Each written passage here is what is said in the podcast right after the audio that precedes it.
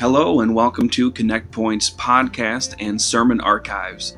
If you'd like to learn more about our church, please go online to our website at connectpointupc.com or follow us on our Facebook page. Thank you very much, and I hope you enjoy this week's message. God bless.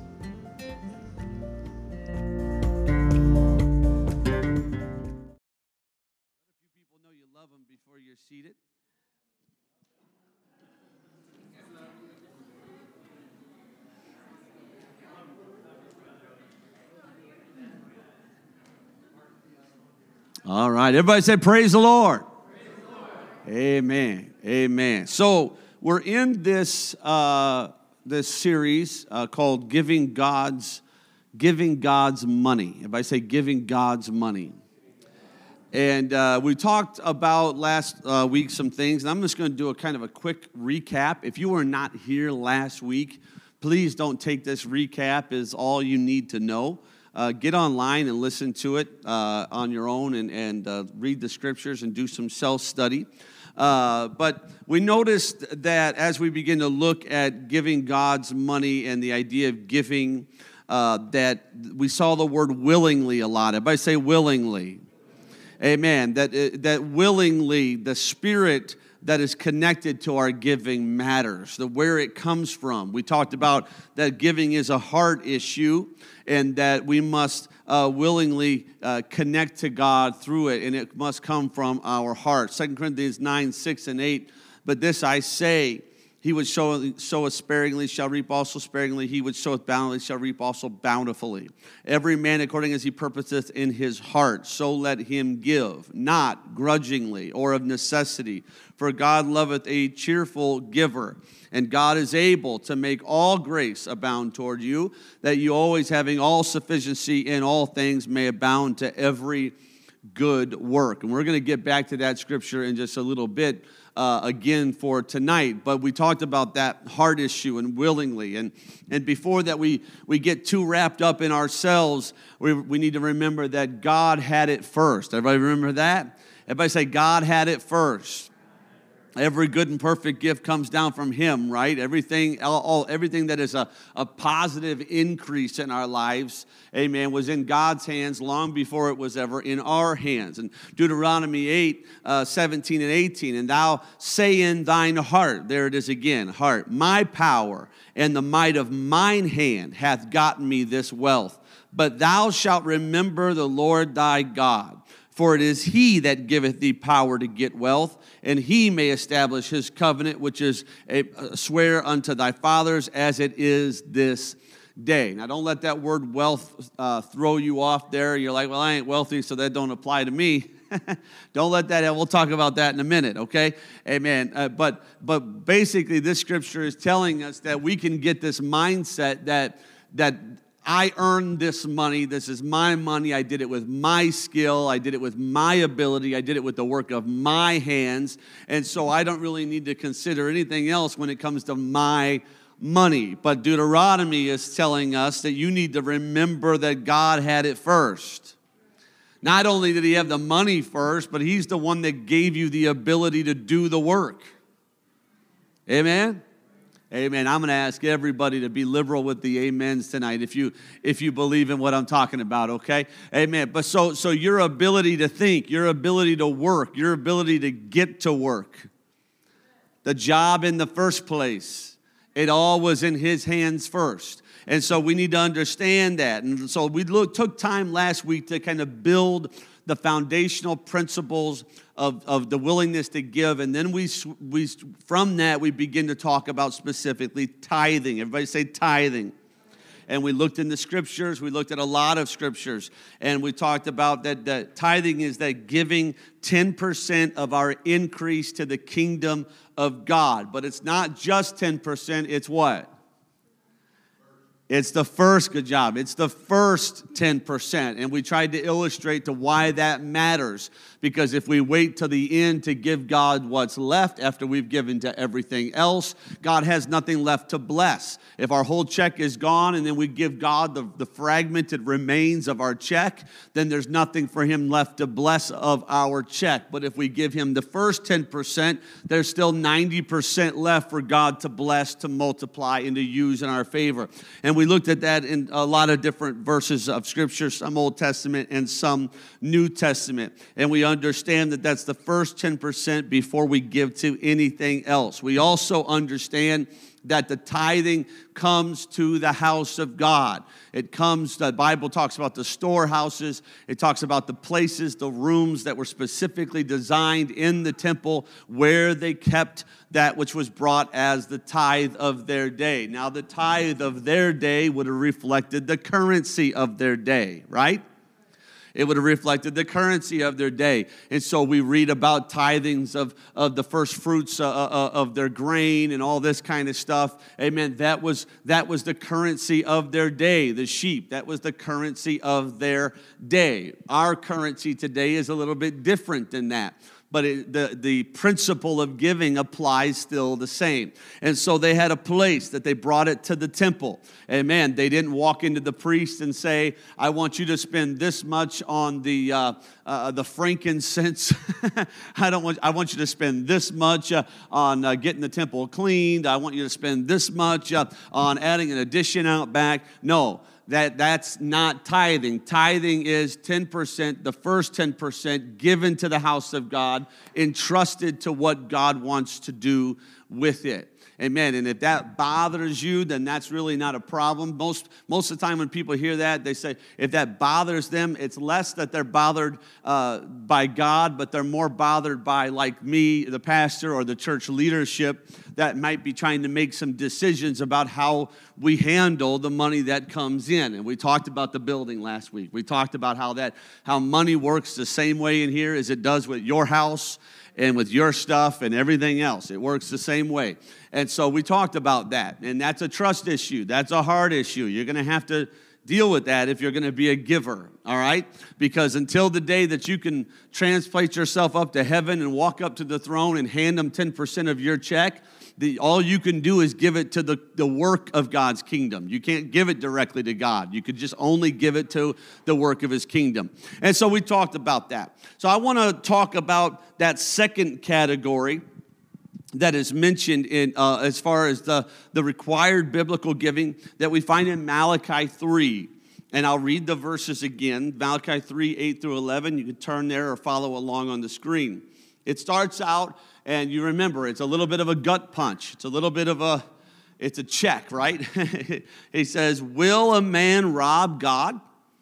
Yet ye have robbed me. Now, if, if the Lord showed up, manifests himself in your living room and looked at you and said, Why are you robbing me? Do you think you would ever have any problem giving tithes and offerings again? No. But here's his word. And his word, remember, in the beginning was the word. And the word what? Was made flesh and dwelt among us, right? Amen. The word was God, the word was with God, all of that. Amen. So his word is just like him standing in front of us saying, Will a man rob God? Yet ye have robbed me. But you say, Wherein have we robbed thee? He answers, In tithes and offerings.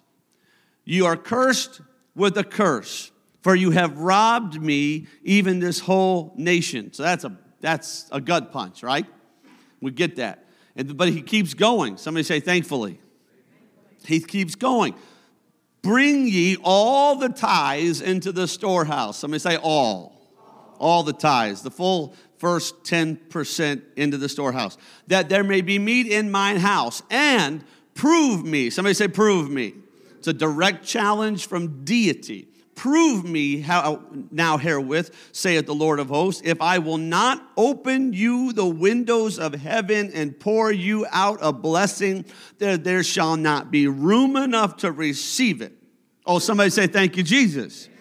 Amen. This thing turned quick, didn't it? I like that. I like that when the Lord keeps speaking. Amen. He, uh, this is one of the beautiful things about God is if God ever hits you in the face and challenges you, which by the way, if he's never done that, you're just not paying attention.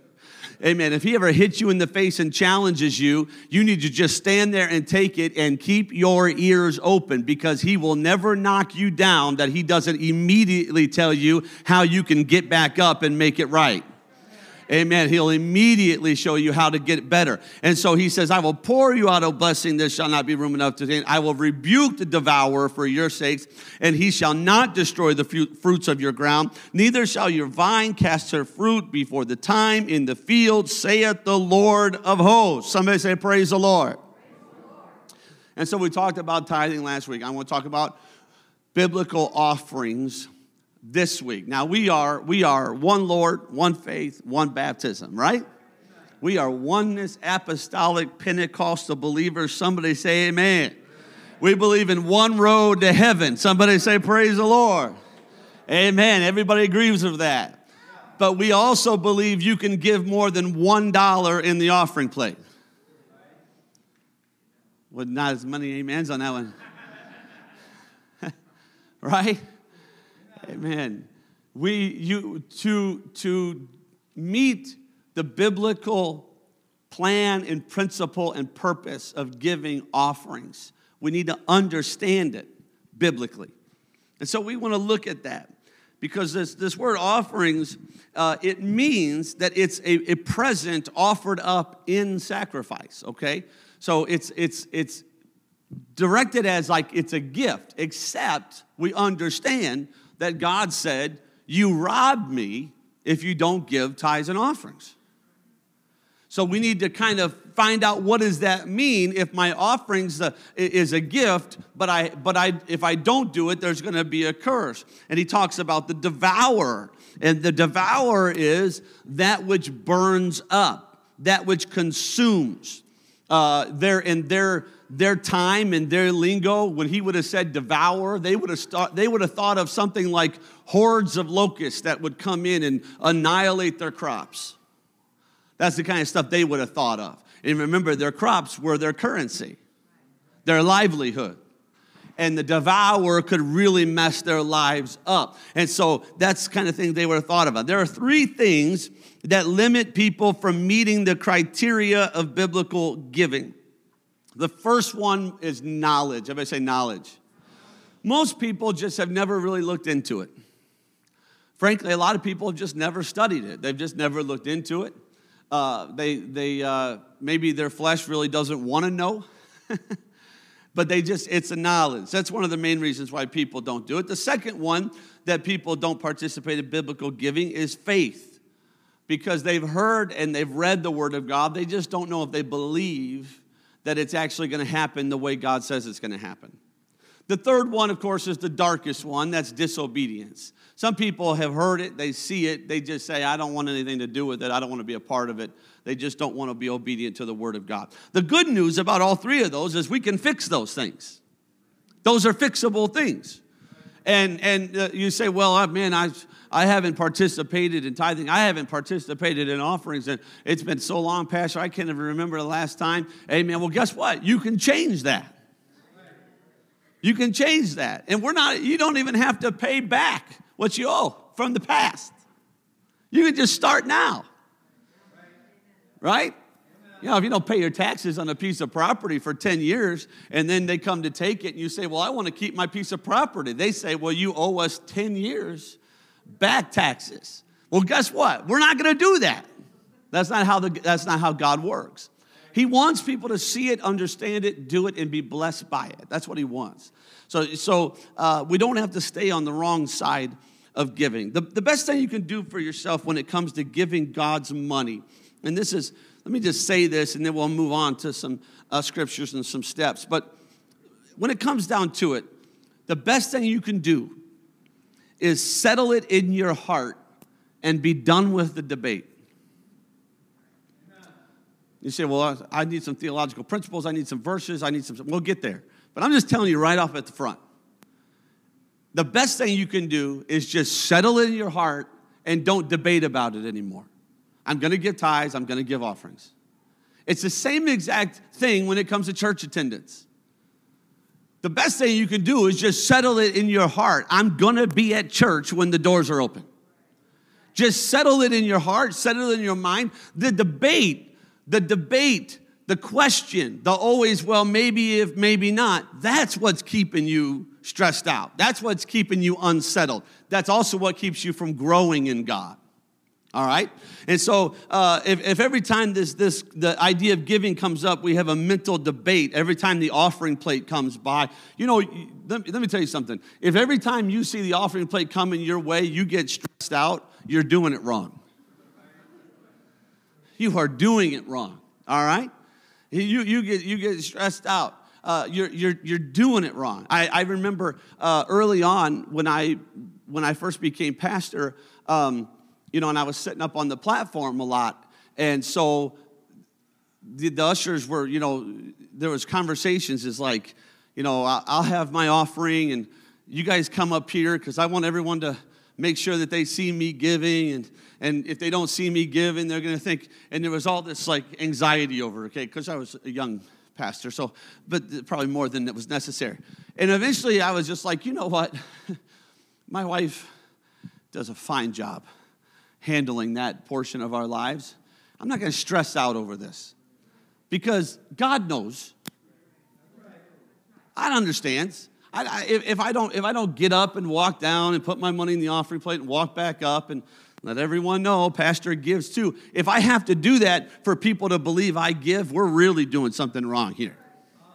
Right but but there's some anxieties and some things that can be connected to giving when the reality of it is it doesn't have to be that way when you come into alignment with god's word you when you realize the, the point of it all the purpose of it all it can really change how we how we think about it and how it how it uh, we can go from uh, being miserable to really it, it make uh, quite uh, some impact, positive impact in our life. So, you know, where if God has to kind of pry our hands open to get us to give, you're going to be constantly frustrated with God. You're going to be constantly frustrated with God. You, you, you, get a, you get a bonus at work or, or some extra money comes in out of somewhere, and all of a sudden you're like, uh, well, uh, I, I don't think I need to give any of that. I don't need, that does, that's a, you're having this anxiety attack over if I have to give any of this bonus money. bonus money that God had first Um, if he's, if he's, you say, well, I wish God would just leave me alone on this giving thing. He's not going to. He's not going to. We don't, we don't talk about it a ton around here. We try to talk about it enough. We'll take usually about once a year to do some a little bit more in depth teaching. And one of the reasons why is because I don't have to talk about it all the time because I know God's talking to you about it all the time. I know if you're praying and you're reading your Bible and you're, you're getting uh, in, in the spirit, he's talking to you about your money. I have no doubt on that. And he can talk to you a whole lot better than I can. Ain't that right? And so he's never going to stop encouraging us to give. Why won't God leave us alone on it? The reason he won't leave us alone on it is he wants what's best for us. He knows what's best. Luke 6 38. Give and it shall. Somebody say shall. shall. Now, look, anytime you see the word shall in the Word of God, that ought to really do something for you. Shall. That's deity. That's God Almighty declaring something shall be done. Nothing can mess with it. Give, and it shall be given unto you good measure, pressed down, shaken together, running over, shall men give into your bosom. For with the same measure, everybody say, same measure. The same measure, measure means portion. With the same portion that you meet withal, it shall be measured to you again. So now, this verse in Luke 6 38 is illustrative. Everybody say illustrative. It's illustrative. He's, he's using illustrative language that would have made sense to them to, to drive his point home. So let's be illustrative with it a little bit, okay? So we have the measuring tape. All right. Brother can you help me out. All right. Take that in and just head that way. All right. So let's just go ahead and call this. Go ahead. There you go. Let's just call this the limitless blessings of God. Let's just let's just in our illustrative mind. Please tell me I didn't break the. Okay. Uh, in our in our illustrative mind, let's just call this the endless blessings of God. The overabundance, the storehouses of heaven, everything that God is and has is available, right? And that's what this is. What God says is, come back towards me. What God says is, come on, come on, come on, come on. There you go. what God says is, is what we measure out, or the proportion to which we give, is the proportion to how much we get back. That's the beginning level. That's the beginning level. So if I'm like, uh, I'm not really that invested, I don't really care that much about it. This is really not that important to me. I just kind of here for the free snacks. then, then you know, we might live in this area, right? And so I'm like, okay, go ahead and let go just for a second. Stand there. So, so, so I'm, I'm me now, and you're God. How you doing, God? All right. So, so I say, okay, God, that's how much I'm going to give you. And then, and then God says, okay, that's how much I'm going to give you back. That's fair, right? The portion that you give, he'll give back. Now, he don't have to do that, by the way. He doesn't have to do that. But that's just the baseline love of God right there. That's just him saying, "Well, you gave that much." So, so if I decide, okay, God, I'm gonna give that much. God says, okay, then I'll give that back. And this is kind of the progression of giving, that the journey of giving that you really need to get on because it's a blast. It really is a whole lot of fun. Taking steps, go ahead, a little bit further, to give more to God. You say, well, okay, I, I gave my tithes. That's, that's 10%. That's set. But offerings isn't. He doesn't put a percentage on offerings. He still says that if you don't give offerings, there's a curse, you're robbing me, right? But he doesn't give a percentage. That's why we call it a free will offering. Because this Uh, tithing is really a measure of obedience. God says there's 10%. You have to give me 10% of, you know, the 100% I gave you, I'm asking you to give 10% back. That's a measure of obedience. Offerings is really a measure of heart, it's a measure of faith. You see what I'm saying? And so you say, well, that, that worked. I gave more than I've ever given, and I'm, I'm getting more than I've ever got. I think I'll just stay here. Why? Why would you stay there if it worked? Remember, he said, Prove me, right?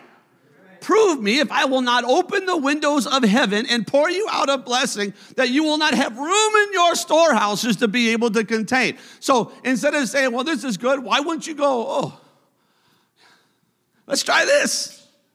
See what this does. And the shall the shall never goes away. So we, you can continue to, to prove God, and you can prove Him more and more and more and more and more. And you will never, and people have been saying this line for a long time because it's true, you will never outgive the Lord. You will never outgive the Lord. And so, how much we give in offerings is really up to us. But we'll talk about we'll talk a little bit more about that in a second. But you just remember the measurement, okay? Remember how the measurement works. But at after he says good measure, a good measure, an honest measure. Now they were they, they, they would have been thinking a lot of different things. One, the main thing they would have been thinking about is kind of the balances, uh, the, dealing with like grain or whatever that they would pour on the, the balance, the weights, and measure out how much it was worth and all that. And there was some problems. You read about this in Scripture that uh, some people got really in trouble because their balances were not right right? They were taking advantage of people. Uh, Amos, right? In Amos, we talked about that in, when we did the study of Amos. Uh, they had their, their balances were unjustly done. And so there was a lot of, they got them, God made God very mad because they were robbing people. So they were thinking about that. But, but then he says here, that's good measure, but then he doesn't stop with good measure, which is him giving back to us what we give to him. He says, good measure, pressed down, shaken together, and running over. Right? All right, so let's see here. I need a, I need a, let's see here. Brother John Minjavar, come on up here. Give him a hand. I could tell by the look in your eye you were dying to do this. You guys couldn't see it. He was hand in the air, pick me, pick me, pick. All right, so so this is what this means. Okay, so let's take this and go like this, and then take the take this and this, tie that real tight. Okay. So this is kind of somewhat of the attire of their day. Not quite this, but we'll go with illustrative, right? You with me? Okay, so so let step back just a second. So when it says, press down, shaking the other, running over, shall men give into your bosom? The reason why it uses that lingo is because they would wear these robes, tunics, whatever, and they would have the overlap in them like this. Pull this over like that. And this here would be like a pocket. Okay, this they would carry stuff in this there. So when the Bible says give into your bosom, this is what it means into this carrying pouch of your whatever. Okay? So come over here with me. So we're gonna we're gonna we're gonna call this uh, this is the blessings of God. Just, just help me out. So we're gonna so he says, you give, you give, here, give that to me. You give, and I'll give it back to you, good measure. Okay? But he doesn't stop there, does he? He says, I'll give it back to you good measure, but it's also going to be pressed down. So, and and and, and it's going to be it's going to be shaken together. All right. Now, this more illustratively uh, applies much better to like grain or something. You know that if you shook it, it would settle, and you know you push out the air. But but we're just doing one illustration for the whole thing. Press down, and then, and, and, and he says, basically, he says, shaking together until, until the point, you get to the point.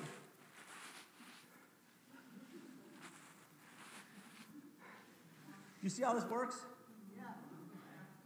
Given it shall be given unto you, good measure. We, we, we went way past good measure a whole long time ago. But this is how God responds. God says, if you'll do it from heart, willingly, obediently to me, if you will not rob me but obey me, I, am willing, I'm willing to just keep. Now, I don't, I don't know why my wife has all these bags. but thank God she did for the illustration. And, and he says, he said he's just going to keep shaking it together, pressing it down, until, until literally it's running over. Until your, your bosom, your, your pocket, you can't even hold anymore. Does anybody get excited about this at all? You, you, you can't, you can't even hold you can't even hold anymore the, the blessings of God. He says, prove me. I will open up the windows of heaven and pour out a blessing in your life that you don't even have room enough to contain. don't have room enough to contain. Now, this is, this is very interesting because, because this is a, a physical illustration of their, their, their tunic pocket and how it would overflow. But we have bank accounts. We have bank accounts that are designed to be able to hold whatever we put in there. And God says, I will open up the windows of heaven and it will overflow. Overflow. And so you say, well, how does that overflow? How could that possibly be applied in the age of the bank account? Well, one way you could apply it is, is that God can give us a whole lot more than money. And so we give money, which this is talking about money. This scripture is talking about money. We give money, and God gives back to us money and health and peace and joy and a healthy marriage. Anybody believe that the blessings, all of those things are blessings of God? Does anybody believe that all of those things are blessings of God? Thank you. You can just let it all run over. All right, so How much we give is up to us, but not entirely. We have to give offerings, or else we're robbing God. But how do we determine the amounts? If there's no percentage put on it, if God doesn't say an amount, how do we figure that out in our lives? 2 Corinthians 9, 6, 8. This is a pretty good way. But this I say, he which soweth sparingly shall reap also sparingly. He which soweth bountifully shall reap also bountifully. Every man according as he, look at this now, purposeth in his heart, so let him give, not grudgingly or of necessity, for God loveth a cheerful giver. And God is able to make all grace abound toward you, that ye always having all sufficiency in all things may abound to every good work. What we plant, he says, we will reap. And so when we're thinking about offerings, tithing is 10%, non negotiable. But when we're thinking about offerings and our level of giving, we have to make it a matter of our heart, right? He says, purposeth in his heart. We have to make it a matter of our heart. And we have to make it a matter of a right attitude. We got to have do it with a right attitude. And it's our desire then to please God and to do the things that He loveth, it says here, and to show forth that his promises in our life. But I want you to remember something about God's way of giving. This is this is this is interesting. As you know, as you reap, as you sow, you shall reap. Well, I was I was thinking about that. Okay, we got some uh, ears of corn, and we have one kernel of corn or one seed if you want to you want to look at it that way. So, one kernel of corn, one seed planted correctly, done correctly, watered correctly, God doing all of his stuff that he does right, can produce 1 to 4 ears of corn. And there are 400 to 600 depending on the size individual kernels on one ear of corn. So, in God's way of doing things, this becomes this. And long before we ever dealt in dollar bills and dimes and quarters and nickels and checks and you know debit cards and all that kind of stuff, God was already showing through his creation and how it would work that something like this can become something like this. And so he is wanting to teach us to think that way because that's how he thinks and that's how he operates. And he wants us, part of his creation, to also work like the rest of his creation. Everybody with me? All right. He says, I'm able to make all grace abound towards you that ye always having all sufficiency in all things may abound to every good work. Now, if you were if you were leading people or or, or, or, or boss or whatever, this kind of language, they would tell you don't ever use this kind of language. Don't ever make promises that you're not 100% you can back up. Don't ever make grandiose statements. Don't ever use this type of language. But God's not scared to use this type of language because He's God. All grace, always having sufficiency, in all things, abounding to every good work. But this word sufficiency, this is interesting to me. This word sufficiency is a, is a Greek word which means contentment. If Somebody say contentment. Like the Apostle Paul, God wants to get us to a place where we can be content. Just, we're building something here. Just stick with me, okay? To be content. Remember Philippians 4 11 through 13? Not that I speak in respect of want. Paul says, I'm not speaking from, from respect of want, for I have learned, everybody say it's a learned behavior. I have learned in whatsoever state I am, therewith to be content.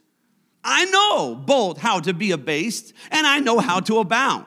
Everywhere and in all things, I am instructed both to be full and to be hungry, both to abound and to suffer need. I can do all things through Christ, which strengtheneth me. You say, well, that doesn't sound very pleasing. That doesn't, that sound, doesn't sound very fun. You know what would, might surprise some people? You might be surprised how freeing contentment is in life. I think some people would be shocked to find out how much liberty there is, how much freedom, how much peace there is in contentment. To be free from the constant need to accumulate more stuff to be free from the constant need to have a job as good as their job or a house as nice as their house. And oh, they got a new car, I got to get a new car. Oh, look at that snowblower. Now I got to go get a snowblower. You know, to be free from this constant need to measure up to our fellow man, to be free from the pleasures to, um, I mean, the pressures to try to please society, to have the right brand on our clothing and the right look and to have all the right stuff and shop at the right places. Oh, you shop at that grocery store? Store. I shop at this grocery store. Good for you. But guess what? Here's the thing you can be free from that. You don't have to live under that. You don't have to live under that pressure. There is such a freedom in contentment, a knowing about how I can be thankful for what I have. It's hard to be thankful for what you have when what you have is never enough. See, that's the problem is that we get wrapped up in this stuff, this pressures of life where we feel like we got to have more and more and more. And the thing is, is if you got more, you wouldn't be content then. You wouldn't be content then. And so it's about understanding how to get to this place uh, uh, uh, and how we can receive this type of stuff. And I would say it like this contentment is a blessing of God. It's a blessing of God. And when He says, prove me, challenge, I challenge you, I will open up the windows of heaven and pour you out a blessing. One of those blessings is contentment. Contentment. That's why when we preach around here, it's not, it's, it, we don't do give to get, give to get, give to get, give to, no, that's not who we are. That's not who we are. We're not, we're not, we're not giving so that we can go, I wanna, I wanna drive a nicer car, so I'm gonna give. I want a nicer house, so I'm gonna give. You know what? God will bless you, and you may get the nicer car, you may get the nicer house, but we understand something about our God and what the blessings of God are and which ones we really want in this life. That if I never get the nicer car, there's a lot of other blessings that God can give me that I would rather have than the nicer car. Oh, hallelujah. I don't know about you, but eh, eh, a peaceful marriage, I thank God for a peaceful marriage. Uh, you take everything else I own, but I'm thankful for my peaceful marriage. There's a world full of people out there that don't know what a peaceful marriage is like, but I thank God for that blessing. Amen. Contentment is a blessing of God. First Timothy 6 6 says, says this, but godliness with contentment is great gain. You know what that means? That scripture is saying when you live holy and you're happy about it, you're a blessed person. Nothing worse than someone trying to live holy with a bad spirit. Oh, oh makes me sick. Trying to live holy with a bad spirit, that's just the worst. But if you if you're be holy and you're happy about it, you got a good spirit about it, that is a major blessing in life. So let's look a little bit deeper. 2 Corinthians 9 8 again. Sow bountifully, reap bountifully, according to your purpose in your heart, let him give. He uses this word abound, bound every good work. That word abound actually means to superabound in quality or quantity, to have abundance, to be more abundant, to exceed, to excel, and increase. That's what he means there. He says his grace is going to superabound towards us. And that because his grace superabounds towards us, we are going to superabound in every good work.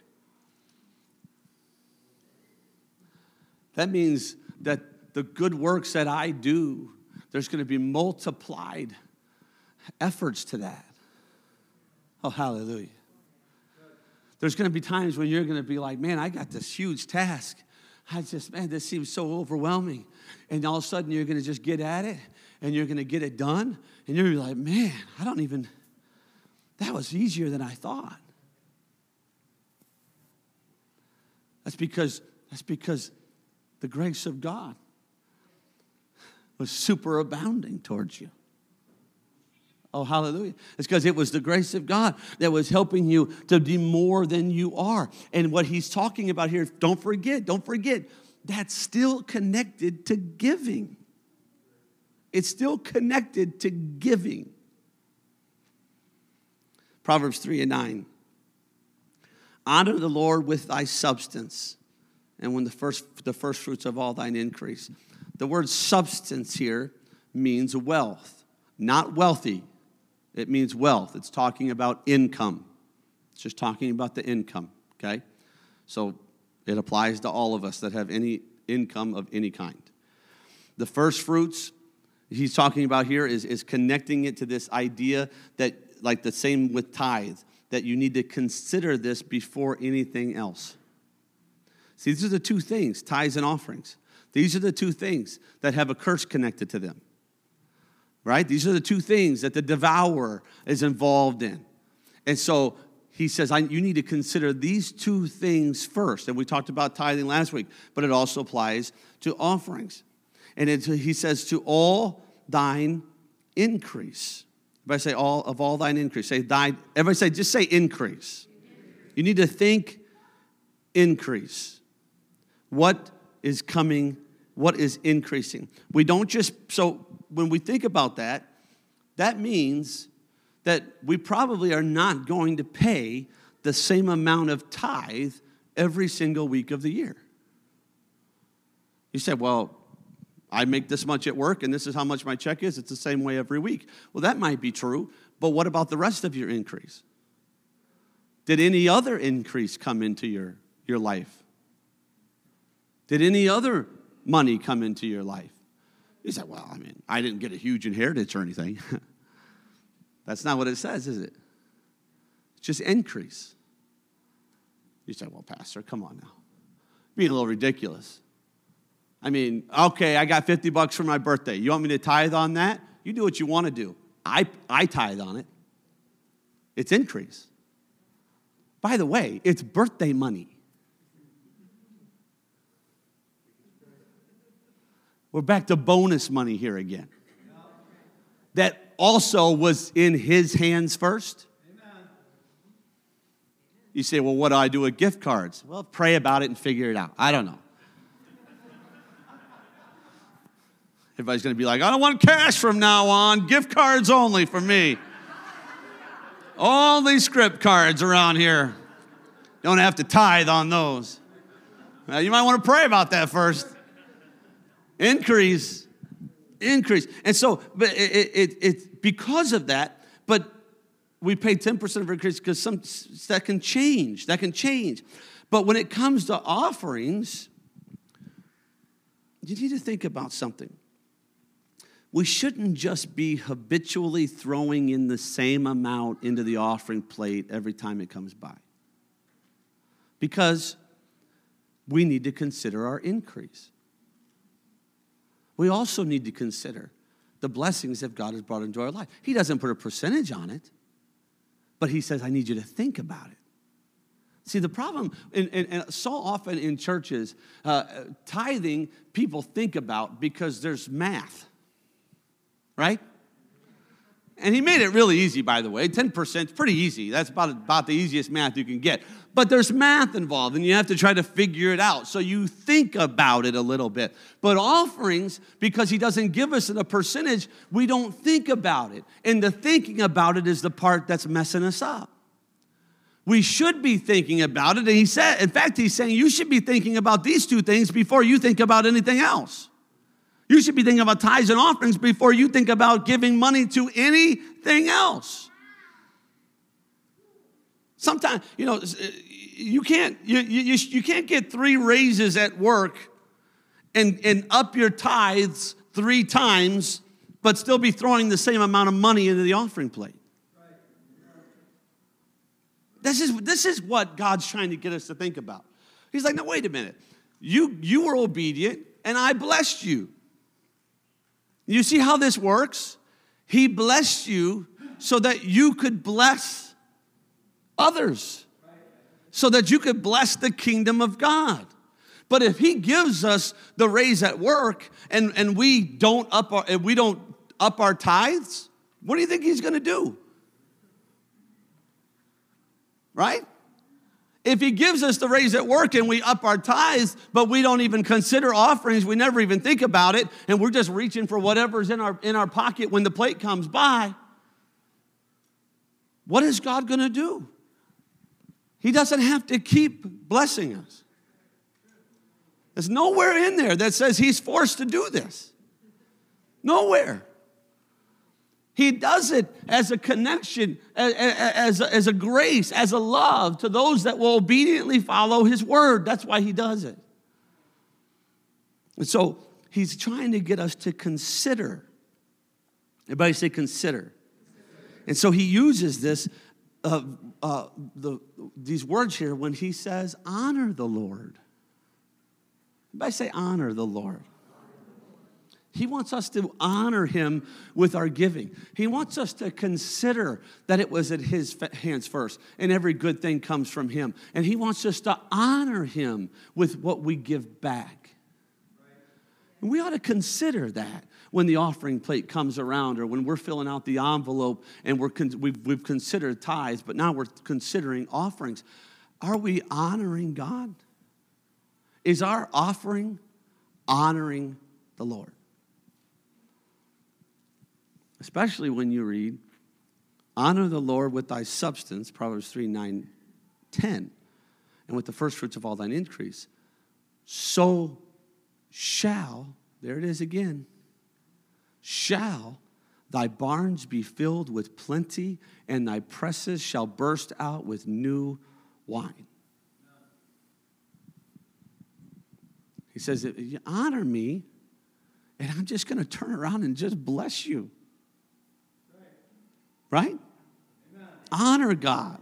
Even though he doesn't put a percentage on offerings, our offerings should honor him. And so there should be some sort of proportion to our increase, to our income. There should be some sort of proportion. I'm not going to give you a percentage, but you need to think about it and say, man, I'm giving 10%, amen, in tithes, but that's because that's God what tells me to say that belongs to him. It's not mine. I don't even, I'm supposed to touch that. That goes to him. But offerings are supposed to be considered first too before I consider anything else. How could I honor him based upon what I have received? Not how can I honor him based upon what goes through my mind in the 30 seconds that I realize they called for the ushers. But how can I honor God based upon my finances and my increase? Right? right? Every man, Deuteronomy 16, 17, we're coming to close. Every man shall give as he is able, according to the blessing of the Lord thy God, which he hath given thee. Some people just say, well, the Bible says I'm supposed to give as I'm able, and I'm not able. Well, the Bible says that, but it doesn't stop there.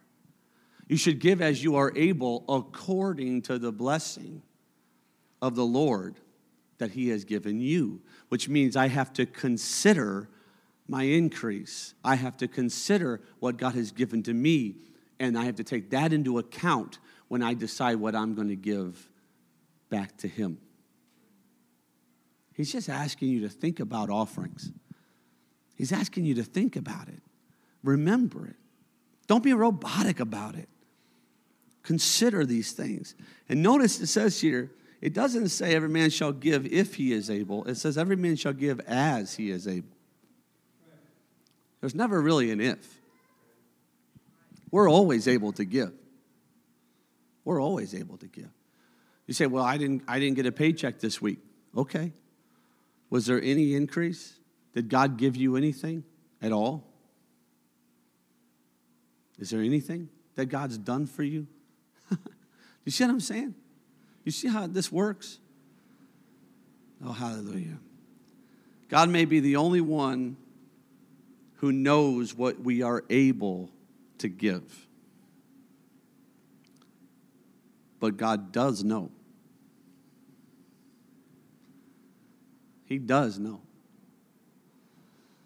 Now, if you want to, if you want to be in le- leadership positions and stuff around here, tithing matters.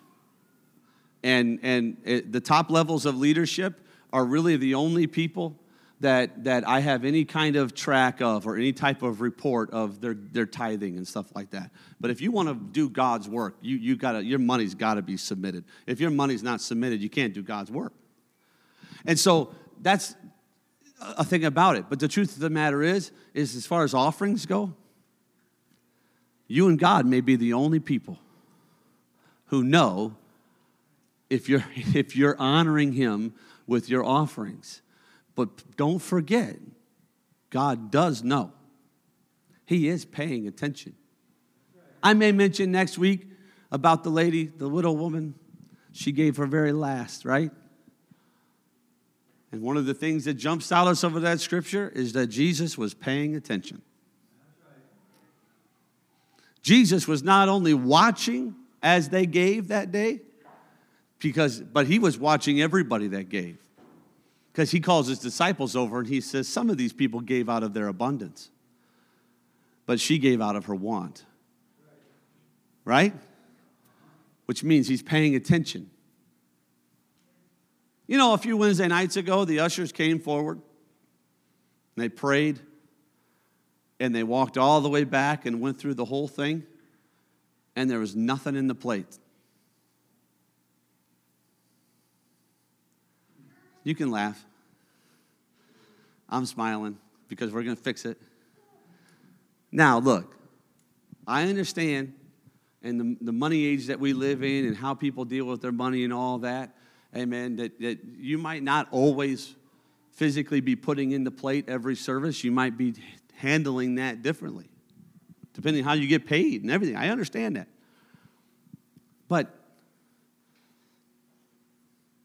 probably shouldn't be, huh? Probably shouldn't be able to go through a whole crowd of people with offering plates, get to the back, and have two uh, empty offering plates. Probably shouldn't be. You say, well, you know, I pay this way, I pay that way. Pretty soon we're going to have online giving. We'll be paying that. I understand that. I have no problem with that. But, you know, there wasn't even some like little kids that mom and dad gave a nickel to before service. You know, that's still good. That's still a good idea, by the way. Here's some offering for church. Here's something to give. It's still a good practice to train up a child in the way that they should go. If you, if you give your, if, if your, your kids get any type of allowance, and please don't kill me. Some people, you say kids an allowance, and they just think that's oh, when I was, bless God, when I was a kid. you did your chores or you got beat. There was no, there was no allowance. That's fine. That's fine. But let me tell you something. People have to, giving is a learned behavior. It's a learned behavior. And if you think that never telling them about it, teaching them about it, illustrating for them, or giving them an opportunity to participate in church their entire childhood, that when they become 16, 17, and they get their first job, they're just gonna be like, yeah, I get the tithe. You are mistaken. And it's gonna be a whole lot harder to teach them that lesson at that moment than it would to teach it to them when they were young and we were dealing with, you know, pennies and nickels and dimes and dollar bills and stuff. But I'm telling you, you don't want them to struggle with this. I don't want you to struggle with it. You shouldn't want to struggle with it. You shouldn't want your kids to struggle with it. This is not something that you want to struggle with because this is one of the greatest and easiest. And yes, I'm going to say easiest because once you break a spirit of mammon in your life and money doesn't have power over you anymore and you're no longer subject to this world's view of money, this actually becomes very, very easy. And when you begin to realize that the more I give to God, the more He gives back to me, it actually becomes fun. And I'm telling you right now, giving can actually be something that you enjoy and have fun. That's why he says you can be a cheerful giver. That is a possibility in God's kingdom for you to actually be giddy about it, excited about it, happy about it. I can't wait to, I get to give more to God, I can be a part of this. Is actually a very, very powerful, powerful thing. So you need to give you need to decide what you're going to give based on the scriptural principles. And then 1 Corinthians 16, 1 and 2. Now concerning the collection of the saints, as I have given order to the churches of Galatia, even so do ye. Upon the first day of the week, let every one of you lay by him in store, as God hath prospered him, that there be no gatherings when I come. He says, You need to decide what your offering is going to be. You need to plan for it. You need to lay it by him in store. That means you need to have it ready to give, and you need to give that which God has prospered. You cannot, don't forget what God has done for you when you're considering your offerings. So there's a whole lot more thinking and planning going into offerings than maybe you're used to, but you will not regret, regret it. Look at that. Think about it. Make it proportional to what God has given you. A purpose it ahead of time. There are a lot of things calling for your money. And everything else that calls for your money cannot return to you like God can. So I got a great, this great rate and I got my money in this high yield thing and all this kind of stuff. Okay. But not like God. Not like God. There are a lot of things that are calling for money. Many of them are very necessary. I understand that. But also, many of them are completely unnecessary. There's a lot of things that we give money to that are undeserving of our money. Or I should say, they're undeserving of God's money. It's undeserving of God's money.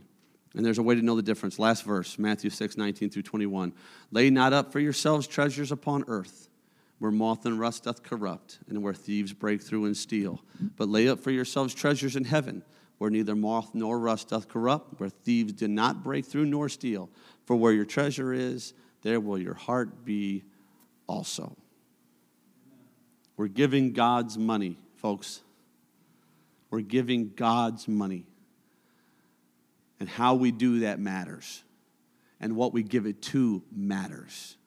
These things, these things matters. These things should be considered. And I think we need to get it right. Amen. Amen. I'll remind you that there's a box in the back that says giving God's money on it with some note cards. If you have any questions, uh, please write down your questions and put them in that box. I think I checked last week, nobody put any questions in. I taught on tithing for 45 minutes and nobody had one single question about that. I would love to say, well, praise God, hallelujah, but I think maybe people just forgot. There is a box for questions in the back. I would like to take the last week of this uh, little mini series and deal with those questions. If you don't,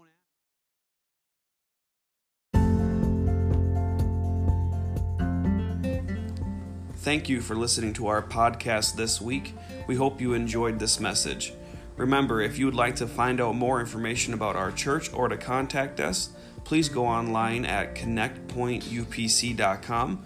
And also, don't forget to subscribe in your podcast app so you will be automatically notified of new episodes. Thank you, and we hope you have a great week.